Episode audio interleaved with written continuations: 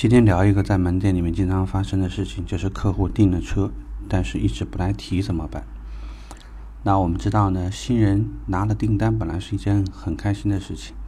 但是客户找了种种理由，不是出去出差，就是这段时间资金有些问题等等，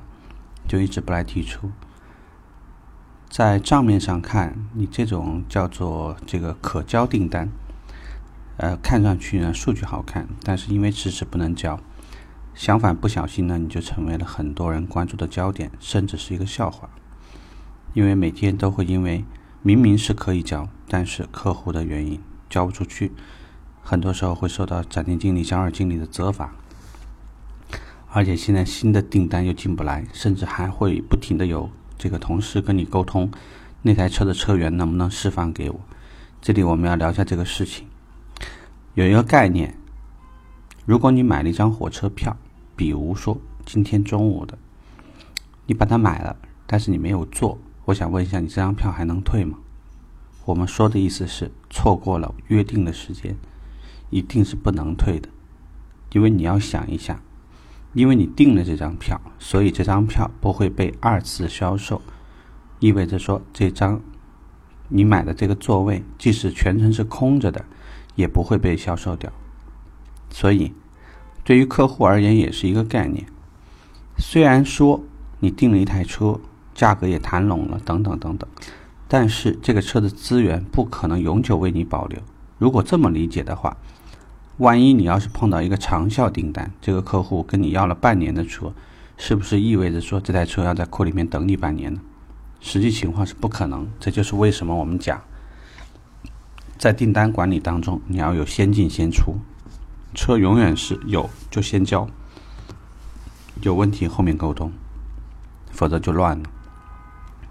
那回到这个话题，客户订了车，到了指定时间，我们就应该至少保证两次以上的电话、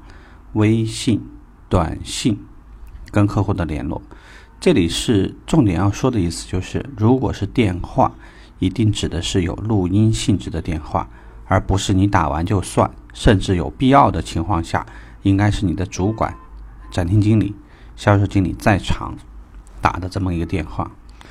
短信一定是会明确告知，例如李先生，你在本店所订的什么什么车，我们合同约定提货时间是什么什么时间，过期，该合同将顺延。提货时间再另行通知。如果不回复，视为已收到。意思就是说，你会告诉客户，用电话形式、短信形式、微信形式这个三个形式，其实统称一种概念呢，就叫有证据。有证据，